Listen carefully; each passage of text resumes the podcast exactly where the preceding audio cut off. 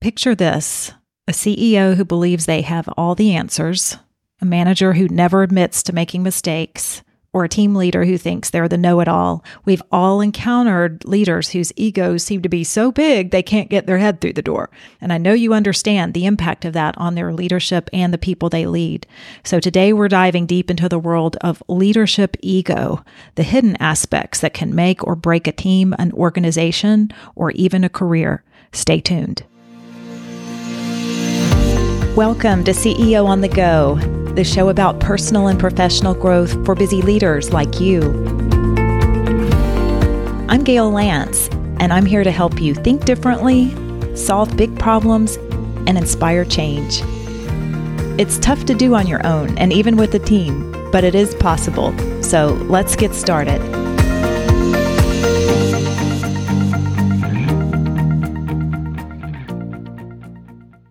Welcome back to the podcast. Today we're talking about why sometimes ego needs to go. But first, a quick mention regarding the last few episodes that have been on topics that are quite the opposite. Last week, I spoke with Dr. Paul White on the five languages of appreciation in the workplace.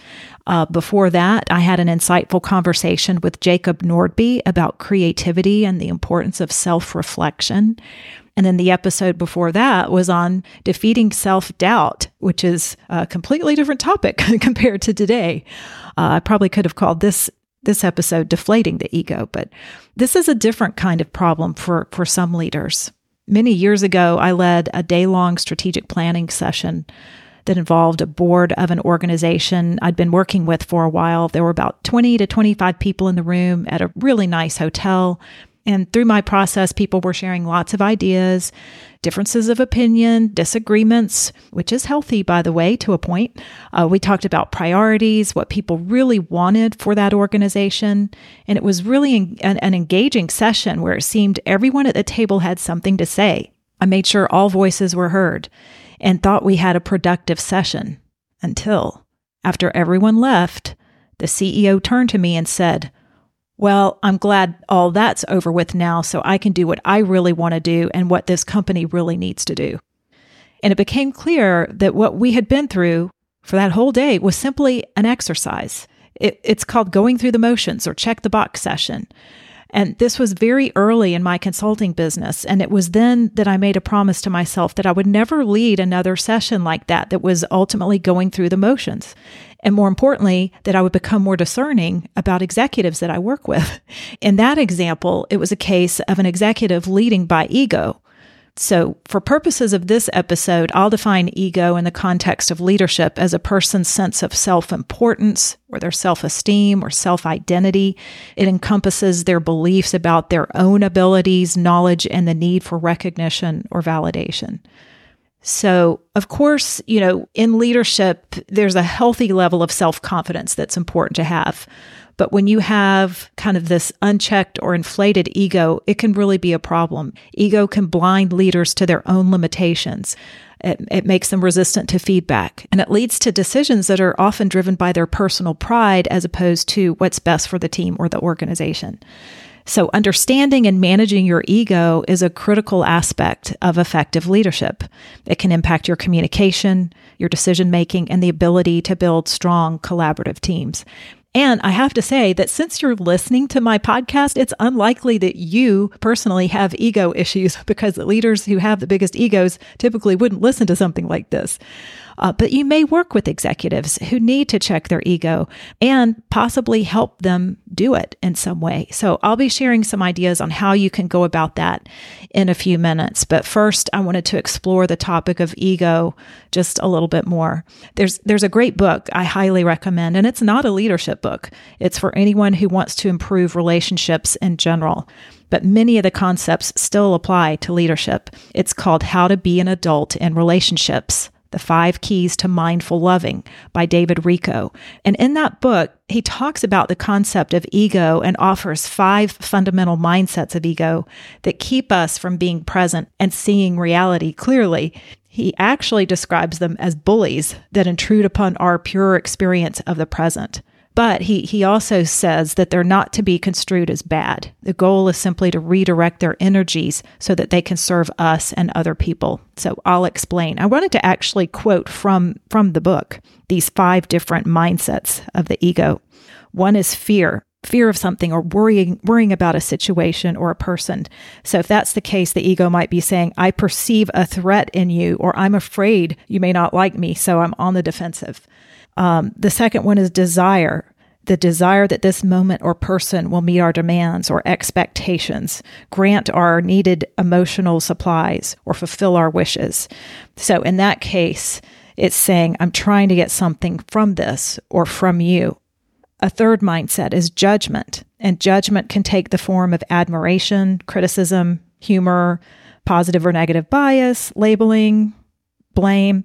And so in that case, it might be saying, I'm caught up in my own opinion about you or this.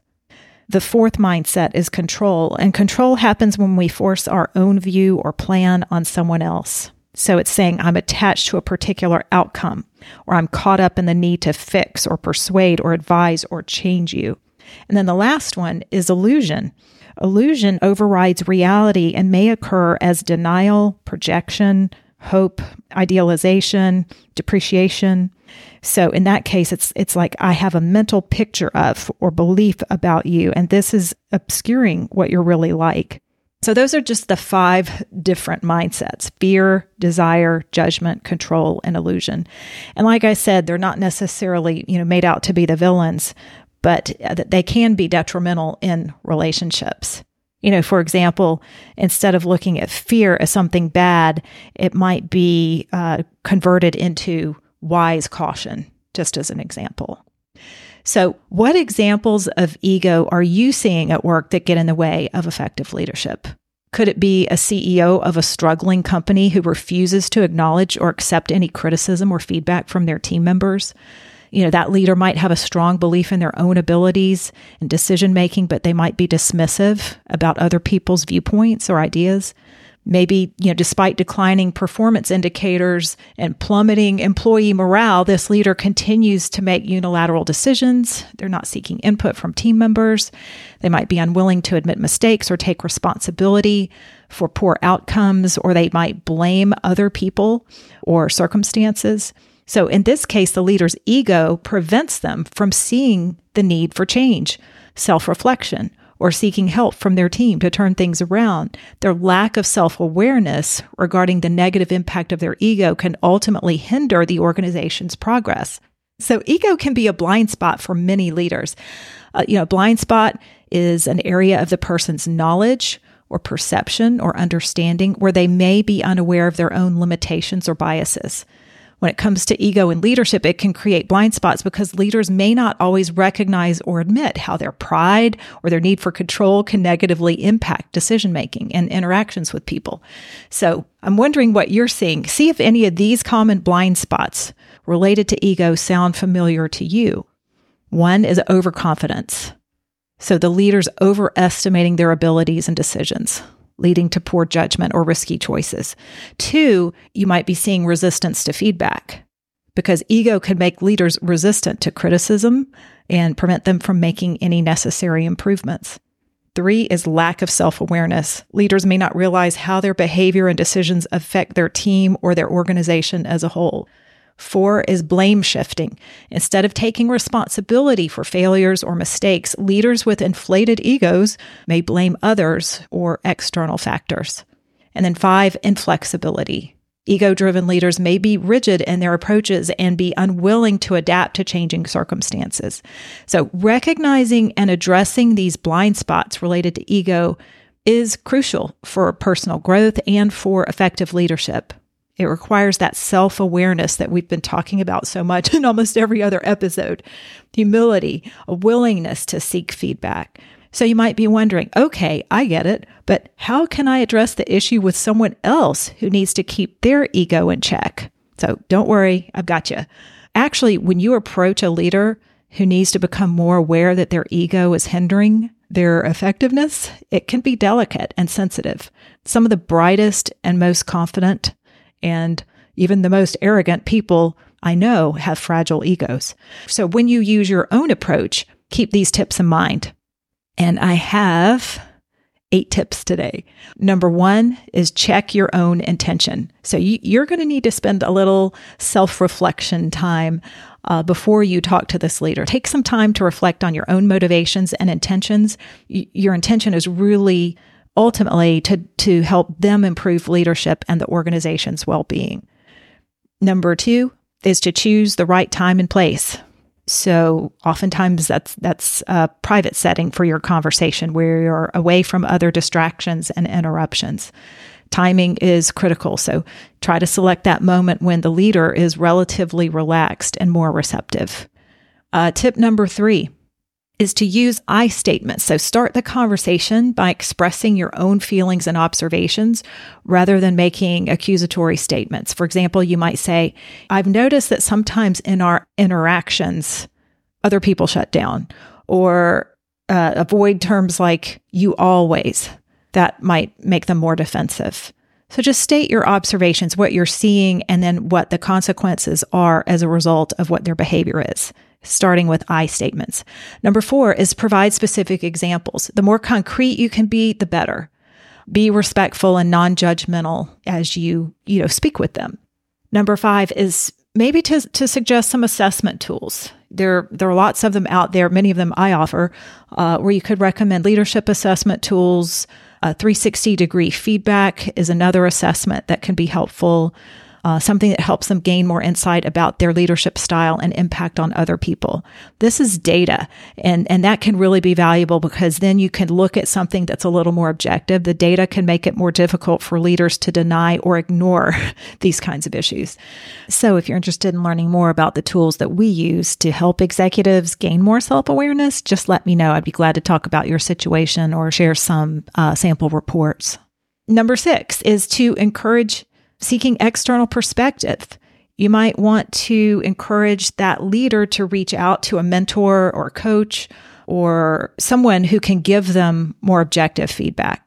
So it's not just, um, you know, the strictly internal feedback that they're getting. Look for external input. Number seven is to be patient and empathetic. You know, it takes time for leaders to work through these issues. So you've got to be patient, let them work through their process and offer support and encouragement and follow up too, you know, to check in, see how things are going. Are they noticing any positive changes?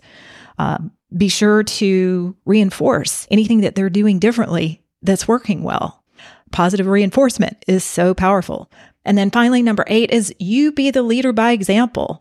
You know, as a colleague or team member, you can demonstrate humility, self awareness, a willingness to receive feedback yourself and, and be that positive example that can help others see that it's okay to ask for feedback. It's okay, you know, to still be in growth mode, even as a top leader. So Remember that the goal is to help the person grow and become more effective in their leadership role. Obviously, it's not to criticize or attack their ego. So again, approaching that conversation with empathy and reminding them that you've got this shared commitment together to help make the organization successful. And that's the ultimate goal. So I hope those tips are helpful. I keep thinking of that marketing slogan about egos, you know, the little round waffle, Lego my ego. You got to let go of your ego and help others do the same. So until next time, I hope you have a great week ahead, checking your ego and doing the work that matters to you. Thanks for tuning in. And as always, be sure to share this episode with someone else who might benefit or leave a review. You can join my email list by going to workmatters.com so you don't miss an episode. And there you can learn more about ways we serve mission driven leaders like you. If there's a challenge you want to discuss, I'd love to hear from you.